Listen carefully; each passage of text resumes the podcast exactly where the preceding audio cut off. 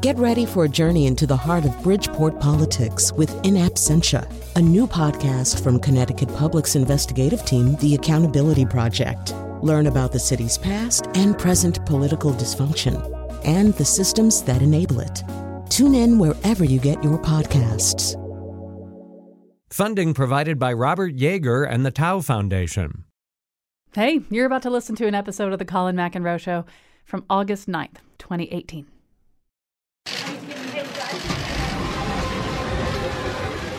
Thank you all for coming. My name is Sally Vaughn. I'm the mayor of Amity Island.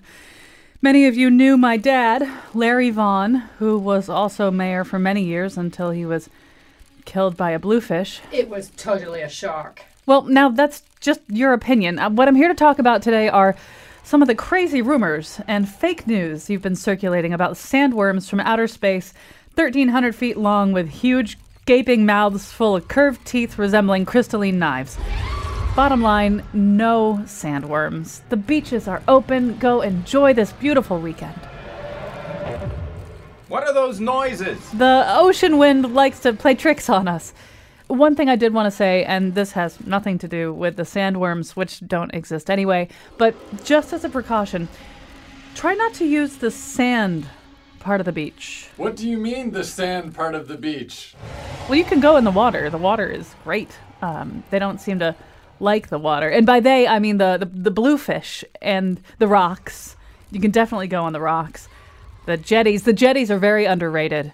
You know, you never go home and go, wow, the jetties got in everything my hair, the car, between my toes, and my crop. Just tell us. Is it safe? Safe is such a relative word. My aunt was a relative, and she was killed by a slab of plate glass controlled by a devil baby. So you never know, is my point. You know, walk on the beaches, but not rhythmically. Vary your steps so there's absolutely no pattern that should make you harder to detect. And use sunscreen and sand screen. Here's some more information about sand. And now, the guy who learned the hard way not to eat the pecan sandies near the worm nests, Colin McEnroe. That's right. They look like cookies, but they're not. All right. Well, we're not going to be talking about sandworms anymore today, but we are going to be talking about sand, and we're going to be talking about sand in a way that surprises you. Uh, it's going to surprise you just in terms of. Well, actually, why don't I introduce the guest and and then he'll surprise you. Uh, we have a whole bunch of guests who are going to be on here today. A little bit later, you're going to meet uh, one of the world champion sand sculptors. But we have to get a little bit less fanciful, more serious here at the beginning. Uh, joining us now uh, is the author of The World in a Grain, The Story of Sand and How It Transformed Civilization, uh, Vince Beiser. Um, Vince Beiser, I think the best way to begin here is to say that after, well, when I say natural resources, when I say maybe limited natural resources, people think oil, maybe they think well, forestry. But really, after air and water, as you point out, the thing we use the next most of is sand. Explain how that can be. How can sand be so important? All right, thanks, Colin. Yeah, it's a it's a really crazy thing when you first encounter it, but in fact, we use more sand than anything else, as you said, and the reason for that is our cities are made out of sand. I mean, if you look around you right now, the floor that's beneath you, the walls that are around you, the whole building that you're sitting in is probably made out of concrete, at least partly out of concrete. And concrete is really nothing but sand and gravel that's been stuck together with cement. So if you think about it, pretty much every building being built anywhere from Beijing to Lagos, every shopping mall, every apartment block, every office tower is really just a huge pile of thousands of tons of sand. And it doesn't stop there. All the roads that connect all those buildings, all of the highways and paved roads, whether they're asphalt or concrete, also made of sand. The windows in all those buildings are made of glass, and glass is just sand that's been melted down. The silicon chips that power our computers and our cell phones, also made out of sand. And those are only some of the, the biggest and most obvious ways that we use sand, but actually, sand shows up in all kinds of other things. We use sand in there's sand in your toothpaste, there's sand in cosmetics, there's sand in paint. There's probably, Colin, I hate to tell you this, but there is sand in your underwear right now. This is That- the, it's the look- elastics, right? Exactly. The elastic band that makes it snap into place is made out of silicone, which is also derived from sand. Um, now, So- Vince, right now I'm having a lovely glass of wine. Now, you're not going to tell me there's sand in my wine, are you? I'm afraid there's sand in your wine. So, not only, of course, is the bottle the wine came in made out of sand and the glass that you're probably drinking it out of, but also uh, the uh, colloidal silica, which is another sand derivative, is used as what they call a fining agent in wine. There's no getting away from it. Actually, you might be the person who can answer one of the great mysteries of life. What the hell is silica gel? It's like, you know, why is there something, some little packet of something in my Nexium bottle? Right. So silica. So most when we talk about sand, sand the word sand really just means small bits of any hard substance, right? So you can have there's sand that's made of ground up seashells, there's sand that's made of volcanic rock that's been shattered. That's why like Hawaii has those famous black sand beaches or some places you see like pink sand, those are crushed up shells. But most of the sand in the world, the sand that we're mostly concerned about is quartz sand.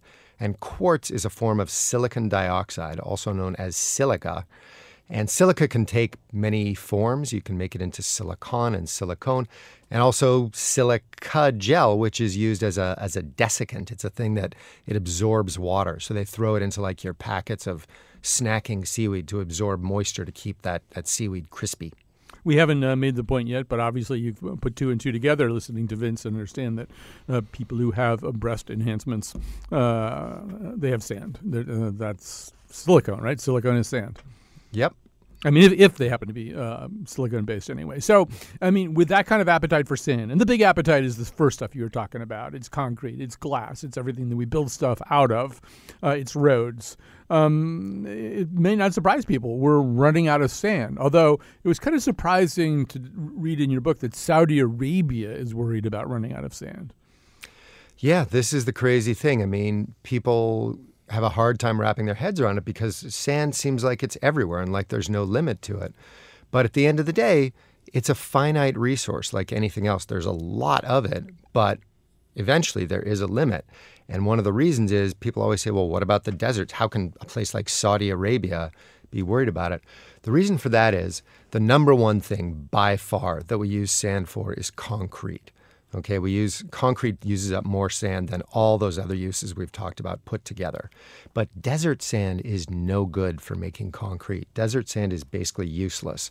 And the reason for that is it's been eroded by wind rather than water. And as a result of that different uh, erosion process, those grains of desert sand, they're, they're kind of rounded and smooth and that they don't lock together the way to form a stable structure, which you need when you're making something out of concrete.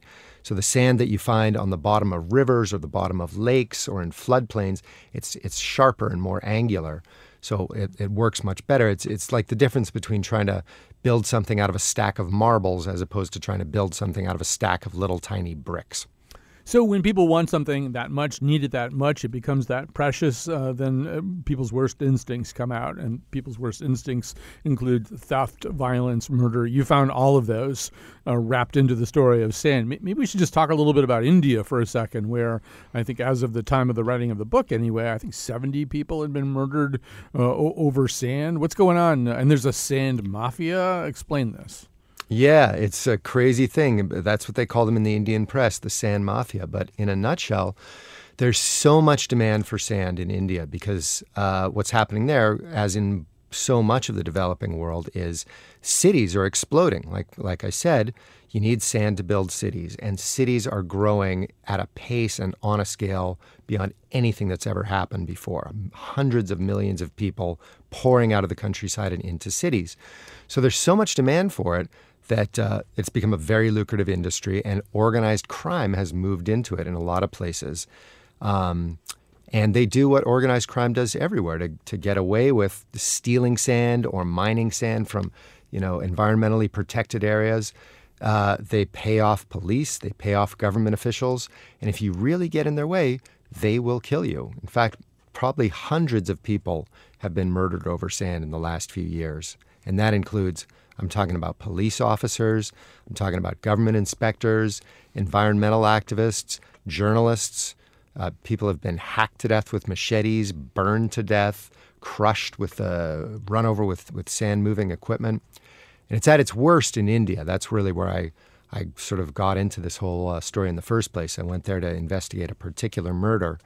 Um, but it's also that people have also been killed in Kenya, in Indonesia, in several other countries around the world. And- not, I hasten to add, this is not happening as far as I know here in the U.S., but in, in a lot of other countries around the world, it's a big problem. We should say this uh, India section section of your book. I mean, it wasn't an abstraction. At a certain point, uh, you actually wound up face to face with one of the putative murderers of the murdered man uh, that you were there to learn more about, and that person was not happy to see you uh, in the place and, and anybody Not else who was all. with you. Maybe you want to mention Not a little all. bit more of that. You were there. I mean, basically, these are people who are mining sand out of land that they don't own. Exactly. So what happened there was it was it was this one particular murder, like I said, and it's it's pretty typical actually of the killings. But I decided to focus on this one, you know, sort of to, to tell the bigger story through this this particular story. And what had happened there was a village called Noit, uh, called Raipur, which is about an hour's drive south of Delhi. And Delhi, of course, is a giant megalopolis, you know, over 10 million people, growing incredibly fast. And there's a huge demand from the building industry there for sand. So, in this particular village, a local sand mafia, just a bunch of local goons, had seized control of about 200 acres of this village's land. And they tore up all the crops, stripped away all the topsoil, and started digging out the sand to sell to builders in Delhi. Well, so there was this one particular guy named Paleram Chauhan, who's a bit of a, a village leader, and he tried to get them to stop, you know, uh, organize demonstrations, and he would go to the local courts and go to the local media, do everything he could to try to get these guys to stop because what they were doing was 100% illegal. It was not their land, uh, first of all, and second of all, uh, there are environmental regulations against sand mining in that area. So, no question, it was totally illegal. Nonetheless, because there's so much corruption in India, he couldn't get them, he couldn't get anyone to take action. But after a while, after he'd been going on like this for a while, one of the sand miners took him aside and said, Listen, you're really starting to annoy us. Um, you're starting to cause problems for us. And if you don't stop it, we're going to kill you. But he didn't stop. He kept on. And sure enough, about a week after he'd received this threat, three guys burst into his home while he was taking a nap and shot him dead in his own bed. So, um, a little while after this happened, I went over. You know, I was reporting on this story, so I went down to this to this village and met with Paleram's family, his widow, and his kids, and so on. And you know, heard the whole story from them. And then when we were done talking, I asked one of his sons, um, a guy named Akash Chauhan, if he could show me, you know, where this this sand mine was, and he said, "Sure, absolutely." So I went out there with with him, with the son, with my interpreter, and with uh, our driver, who was just you know some guy that we'd hired in, in Delhi that morning just to drive us around. We really had no stake in this whole in this whole business at all. But we go out there and we go driving around, and it's this huge area. I mean, it's 200 acres of basically just an open pit mine. And we're driving around, we get deep into it, and we stop and hop out of the car, taking pictures and sort of having a look around. And then all of a sudden, Akash taps me on the shoulder and says, Uh oh, that's Sonu. That's the guy who threatened my father, who's probably one of the killers, coming this way. And I look down the road, and coming our way fast is this big burly guy, followed by three other burly guys carrying shovels. And so we say, Okay, time to go. And we start making our way back towards the car, but we're too slow.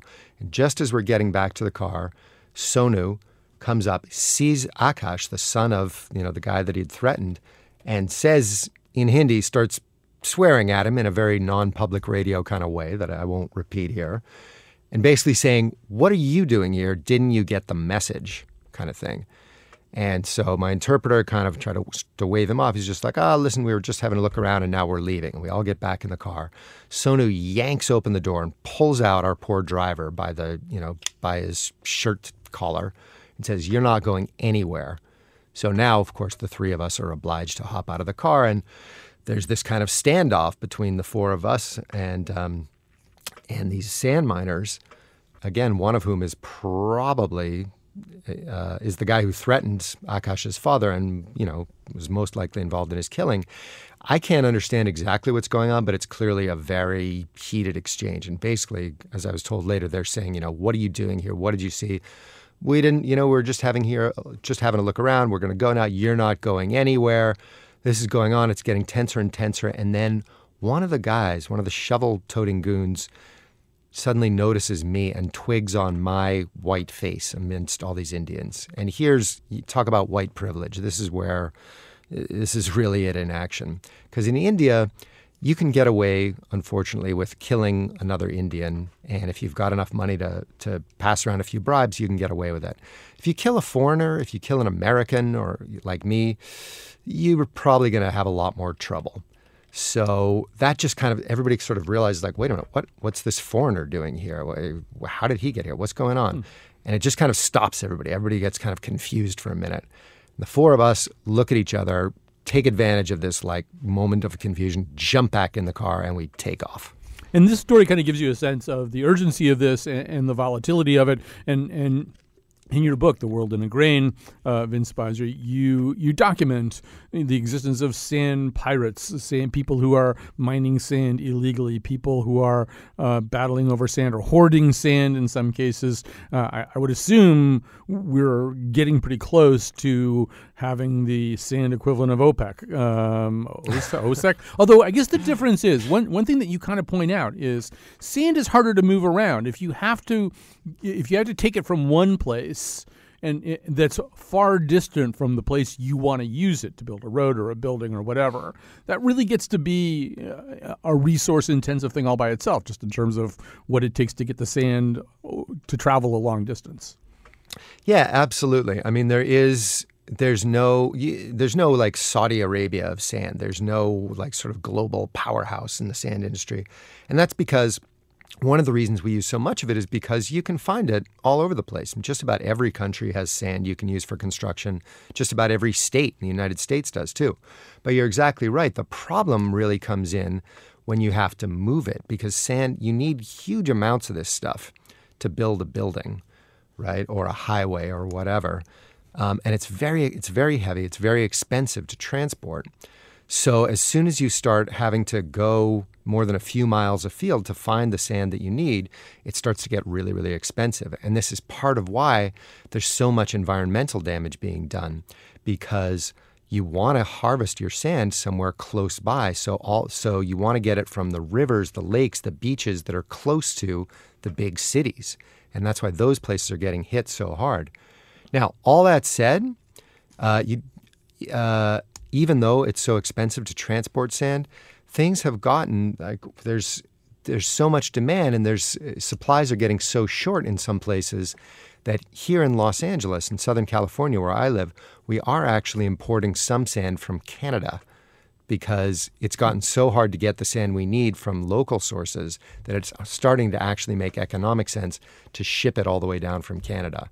And that's starting to happen more and more around the world. You know, you address this at the end of the book, but reading the book and reading about the way that it is becoming an increasingly fought over resource, I kept thinking, well, there must be something else we can build stuff out of, right? I mean, synthetic materials, although a lot of synthetic materials um, contain sand, uh, but I don't know, bamboo, something. So, so what's the future of this? I mean, at a certain point, it becomes, one would think, kind of you know, counterproductive or at least way too expensive to be like hauling sand over long distances to build more things. Obviously, we could build fewer things. We could use fewer things.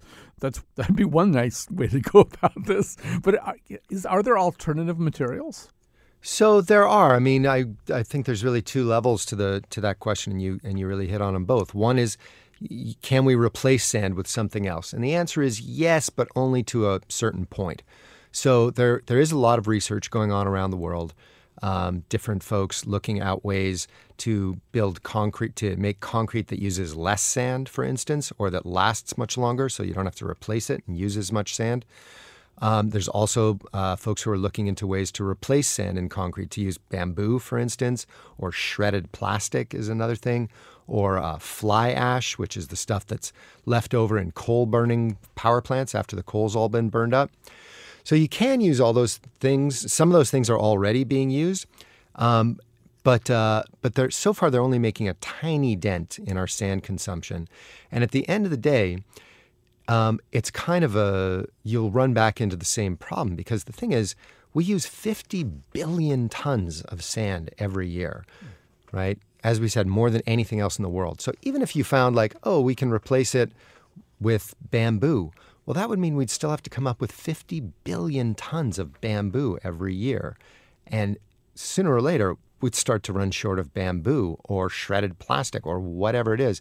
Just the sheer volume uh, that we that we need and we use, no matter what substance you're talking about, if you're using that much of it every year, you're going to run into problems. Yeah. so to my mind, pandas would starve.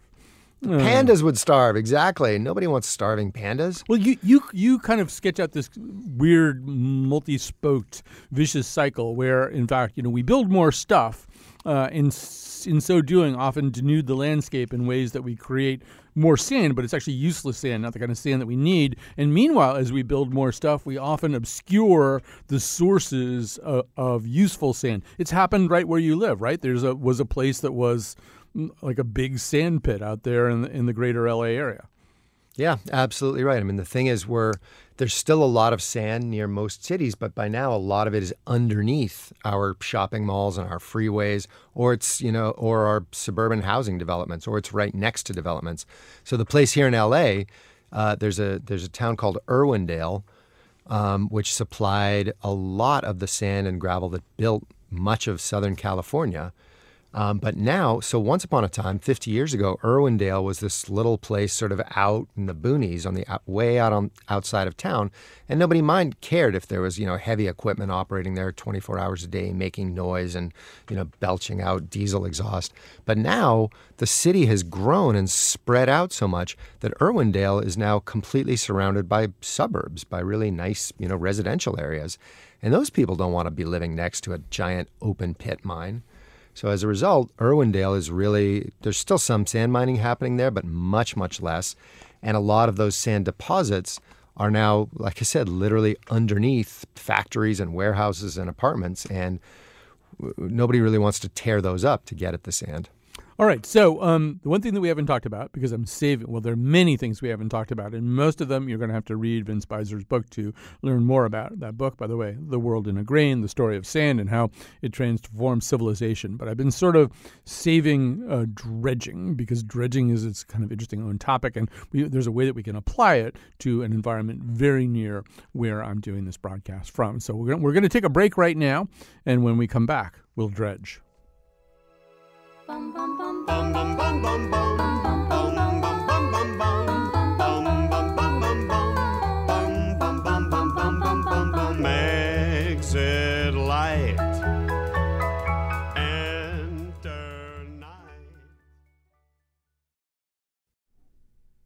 you're listening to a rebroadcast of the Colin McEnroe Show from August 9th of 2018. The walrus and the carpenter were walking close at hand. They wept like anything to see such quantities of sand. If this were only cleared away, they said, it would be grand. If seven maids with seven mops swept it for half a year, do you suppose, the walrus said, that they could get it clear?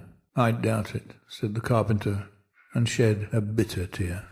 That's, of course, uh, Lewis Carroll thinking about sand. Sand is something that needs to be cleared away. In fact, uh, as Vince Beiser can tell you uh, in his book, The World in a Grain, there's plenty of pirates who'd be happy to steal your sand away from you, whether you wanted it or not.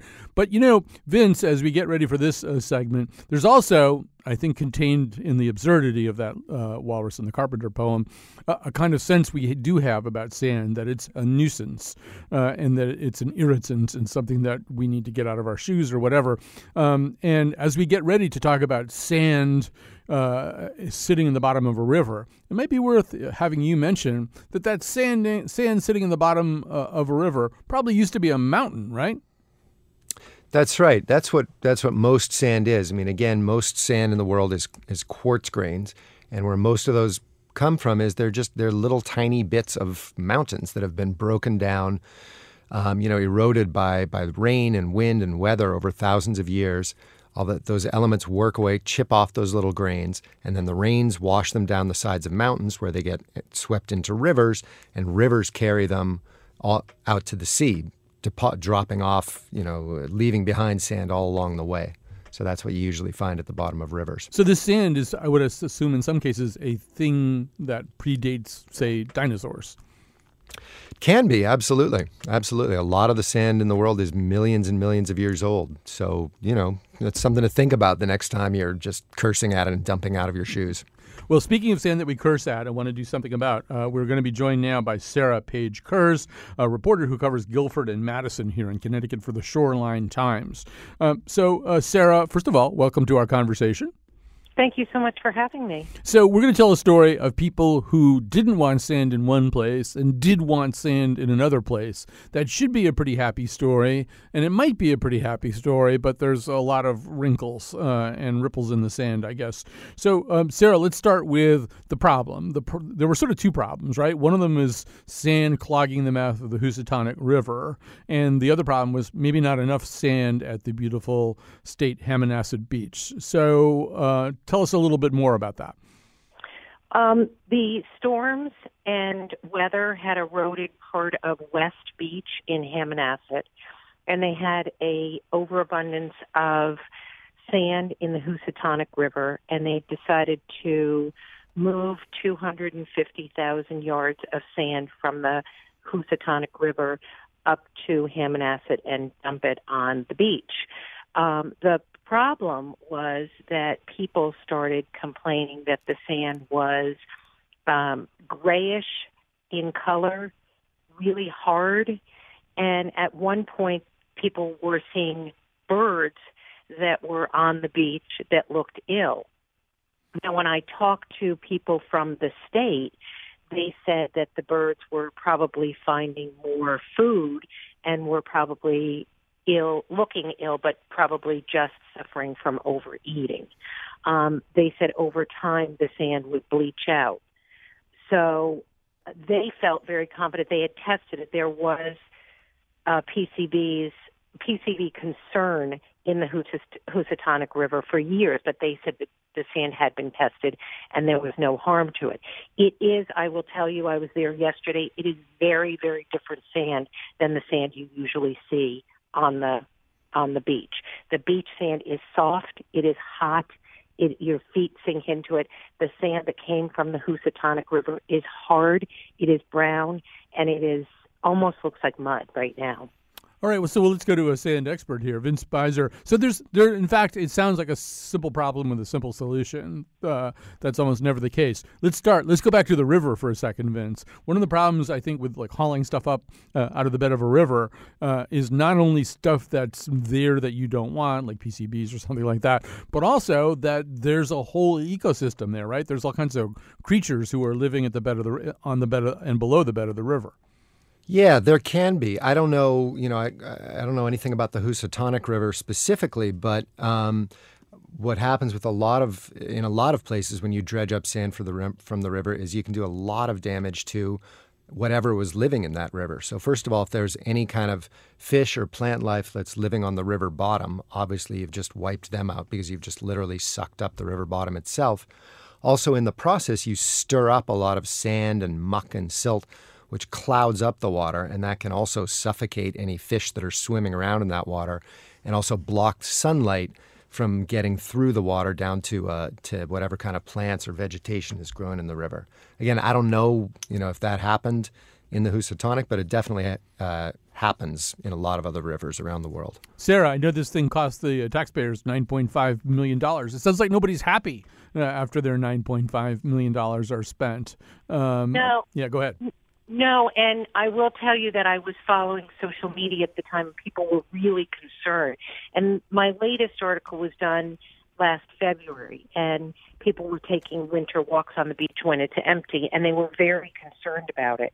Now, I specifically, uh, there was one story that they would bring in some some of the regular quote unquote beach sand and cover it up, but that was not going to happen. It's just going to be left the way it is. I'm just wondering if that sand, re- they, they always said it was a really good use of the sand, that they needed to dredge the river, so why not put the sand to use? But my question always was, is that really the place to put river sand when it's so different than regular beach sand? And we should also say that they've, uh, people have been cl- complaining that it stinks, right? Well, they did at the beginning. It does not smell. I'm wondering if it smelled when it first was put down and then the smell evaporated. So it does not smell. But there's a lot of material in it, a lot of shells and a lot of debris in the sand. We should say, Vince, that I mean, every project is different, every environment and ecosystem is different. It's not necessarily the case that something like this is a bad idea, nor is all sand mining evil that's done by pirates. No, absolutely. I mean, listen, we need sand. Absolutely, we need to to mine sand to to build stuff that uh, that we need, all the buildings and, and infrastructure of our modern world. But um, we need to be it needs to be done carefully, like any other kind of extractive industry. You need to be careful about how you do it, and you need to be careful about what happens. I mean, in in, in this particular industry, beach renour- renourishment, um, you need to. It sounds really obvious, like sand. You take sand from here and move it over to to there. Everybody wins. But indeed, a lot of the this kind of thing, by the way, happens all over the country and all over the world. This kind of beach replenishment because beaches are eroding so badly. And I can tell you, it's it's really interesting to hear about the concerns that folks there have about the, the color and the consistency of the grains. I, I, I did some reporting in southern Florida uh, for the book about this exact same issue about beach renourishment there, because basically all the most famous beaches in Florida, Miami Beach, uh, uh, uh, Fort Lauderdale, they're all disappearing and they're having to be artificially replenished, just like your beach there. But there, they are, I, I, guess because the tourist industry is so important, they are incredibly picky about allowing, about which grains get deposited on their beaches. They have to be exactly the right consistency, they have to be exactly the right color. There's a very specific color grading scale that they have to match to.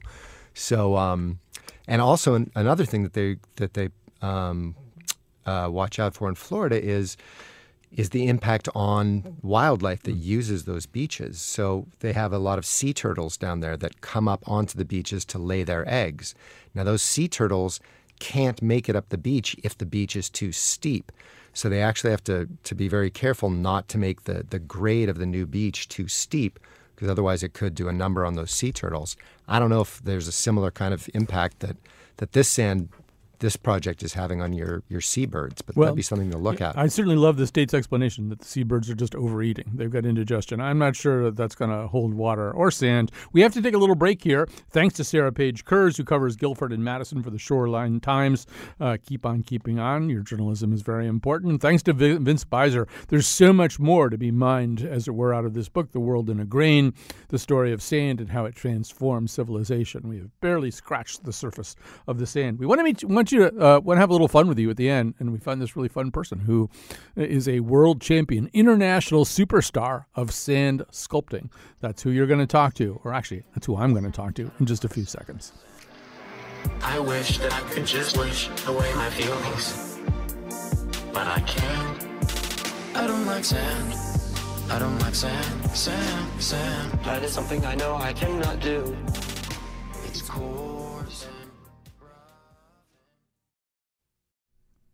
You're listening to a rebroadcast of the Colin McEnroe Show from August 9th of 2018.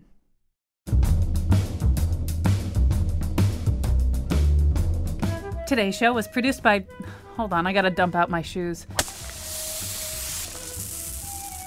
How did all that get in there? Just from talking about sand.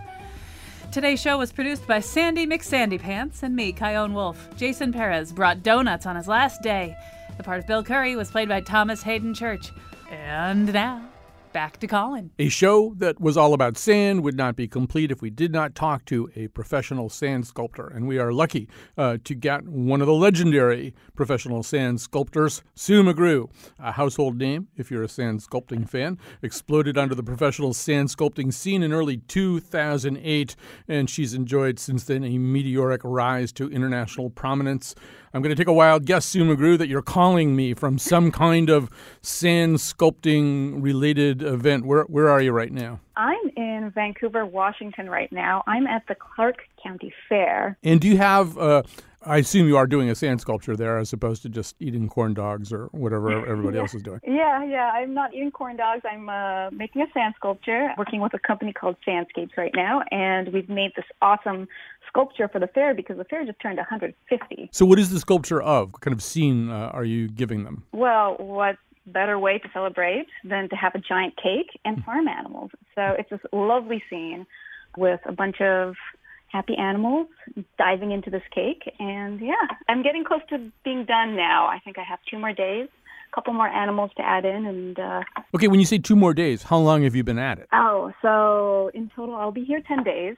Wow. Yeah, it's a, it's a long time to be at the fair. Patience. Patience is part of this art. We're going to put some pictures of your work up on, on our website at wnpr.org slash Colin so people can see it. It's almost impossible in an audio environment to describe how elaborate, large scale, detailed all this is. So, I, like on this particular occasion, is any particular animal giving you trouble? Uh, like is this something you, you've struggled a little bit to get the wool of the sheep uh, to express itself in sand or Oh, something? That's a good question. So I had a problem with this chicken. I started carving a chicken, and apparently I don't know what a chicken looks like Yeah. because I carved it and it looked like a parrot. Yeah. So I was fighting with that, and I had to, and so when I'm on the fairgrounds, I'm in a black hole. I have no reception, so I can't go online Right. and look up pictures. Right. Well, then I realized, well, I'm at the fair. I can just wander off and go find a chicken and go take a picture of that. Right. Getting a chicken to pose is hard. They, yeah, they, exactly. they yeah, won't that was a still. little bit difficult. They don't like to stay still for the camera, so yeah. So I I have a whole bunch of questions about like how you found your way into this, and we should say that you travel all over the world now, uh, competing in these uh, sculptures. You, you've been uh, uh, uh, you, you uh, starred on the Travel Channel's TV show Sand Masters. I mean, this isn't some little hobby that you have. This really is your life, your lifestyle, your career. Um, I don't know, like when you were a little kid. Were you just like you know, filling up a bucket of wet sand and turning it upside down on the? Were there signs of genius early on? Is the question I'm asking. I totally had a sandbox when I was like two or three years old, and I loved it. But back then, it wasn't like I didn't do sand sculptures. I hmm. did like moats. Like Yeah. my specialty was digging into the sand and filling it with water, Right. and that was like all I did. It was so good. And actually, I didn't spend that much time on the beach because I'm from the from Tacoma, Washington, and that we don't have sandy beaches like you think of, like you know the nice powdery like beachy beach sand. It's like rocks and pebbles. So I really didn't do that much sand sculpting until I ran into a professional sand sculptor. And uh, this guy, Bert Adams, he runs an event called Sand of the City. I was still in high school and ran into him building this crazy cool sand sculpture. And I was like, wow, this is amazing. Um, lucky for me, he had a sandbox right next to him for the little kids to play in. So I just kind of hopped in there with the little kids, started making myself a little dragon, and he comes over and says, "Hey, uh, you've got some talent. Why don't you come back tomorrow, and I'll show you how to compact sand, which is the key to having a really good sand sculpture." I'm wondering if the skill set, if the talent is just the same as it would be for Rodin, you know, for any sculptor, or is there something very specific about, you know, you now compete internationally, you compete at the highest levels, you know all the other uh, sand sculptors. Is there is there a common thread in this talent that's maybe a little bit different from you know from Um, different di- traditional sculpture? Yes, I'm going to say there are a lot of great artists out there, a lot of incredible sculptors. However, it takes a certain amount of grit, like true grit, to like basically put yourself through the conditions that the harsh conditions that we go through as like sand sculptors. Let's say lots and lots of shoveling, Mhm. like really crazy weather, anything from rainstorms to like high heat, high humidity. You're working under the sun for like eight hours, and that's hard. So it's not like, you know, most, I think most artists will sit in their studio. You're in your own little space. But as a sand artist, you have to like go out there and carve. Basically, it's like carving naked in front of people because people see everything you do. Like they see the rough cuts, they see the finishing, they'll see your mistakes, they'll see your collapses. And I think, you know, since you're putting a personal piece of yourself out there on the beach, it can be really like nerve wracking. So I really think it takes a certain a certain type of person, a certain personality to do it. when you compete at some of these festivals and competitions, you are up, up against sand sculptors from all over the world. So I don't mm-hmm. know. Are you like because all this takes place, you know, in in a pretty public environment? Are you looking over your shoulder at you know Brian Wigglesworth and going, "Oh, look at what he's doing. Look at what look at what Ryback from Russia is doing right now. I could take that guy." I mean, how competitive does this get? It really depends on the crowd. Sometimes the competitions can be a little bit competitive or really competitive, but other times I feel like the competitions are just an opportunity for me to really show off what I do to my peers. Yeah. Of course, we want to win, but Right. I think the artists are so good out there right now that like judging, like judging a competition is like judging apples to oranges to pineapple to a potato. You know, it really depends on what kind of fruit you like. In that case, um, I guess a potato's not a fruit, but it's For our like, purposes, so it's a much fruit. inc- so much incredible artwork out there. I feel like the best thing I can do is make the most amazing sculpture for myself and not worry too much about all the other stuff out there because that would drive you insane. I mean, it has driven me insane before, and I have spent many sleepless nights in a hotel room worrying about the next day. But I don't do that anymore because it's just sand. So- but you, you you used to do that. You used to obsess about I it. I used to. Yeah, yeah, I used to. I uh, definitely. It really. It used to really stress me out, and then at some point, I had to have this like mental shift where it was like, okay, it's a competition, and it doesn't matter if I win or not. I just need to make a piece that I'm proud of, that people enjoy, and go home happy. Back when it back when it did stress you out, what would you be Uh-huh. worrying about at night? Would it be a specific figure or just getting the talent to go surging through your fingertips? I mean, wh- what would what would what would worry you? Okay, so I'm a horrible procrastinator, and I know these competitions are coming up months in advance. And I would not prepare. Like, I would not make a sketch, no nothing, until like the very last moment. And then I'm coming up with these ideas and brainstorming, and my head is just bubbling with all these, okay, well, if I do this or do that or blah, blah, blah. So, yeah, so like thinking about figures and stuff. And I really like it when I'm in a competition when I get in the zone where, like, I feel like I'm carving and these ideas are coming to me as I'm working. So it's kind of this like love hate relationship with not being prepared, but being able to like come up with stuff on the fly and just go with it. So that's kind of stressful because I really, really know what I'm doing, but at the same time, it's really amazing when you get that thrill when you come up with your idea or your solution to a problem while you're carving and shoveling your shoveling your butt off and sweating under the sun. But then I realized that wasn't that great or healthy of a lifestyle. So now, I'm, you know, try try and be a little bit more prepared and a little bit less stressed. Yeah, I hope you're using lots of sunblock while you're doing this. One of the problems, and we'll get a little bit more to that in just a second, but one of the problems with for a sand sculptor is you can't take me on a tour of your greatest creations because they're gone. But we can look at pictures and stuff like that. But what are you most proud of? If you think back to a festival or a competition where you were just on fire, where you just did something that made people go ooh and ah, made the other sculptors go ooh and ah, made you incredibly proud of yourself. You were in the zone. What was that? So I did a sculpture a couple years back, and it was basically Jules Verne. Um, uh, well, a portrait of Jules Verne. And this thing was huge. This was in Taiwan, and it was basically the central piece to the whole event. It was, I don't know, 20 feet tall, 40 feet wide, and working with just beach sand. So here's something about sand depending on the quality of sand you have, really determines how vertical, how realistic you can make it.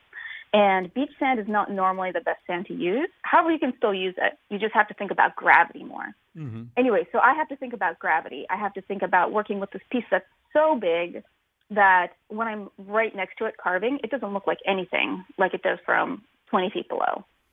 And that was such a challenge for me that um, I was really, really happy that I was able to make it and make it super impressive. It sounds amazing. You're going, Sue McGrew, from one of these things to the next, to the next, to the next. So, you know how they say sand gets into everything? Oh my God, yes.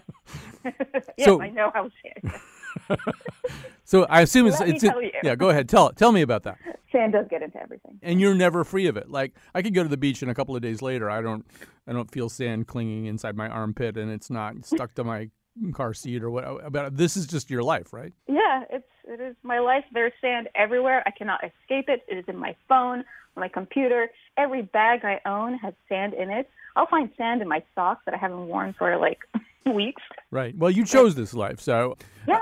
So here's a question. All right, so I've watched Tibetan monks do sand mandalas, you know, which are these obviously very spiritual things that they do, incredibly intricate and ornate and colorful, and then they destroy them immediately. It illustrates something about impermanence.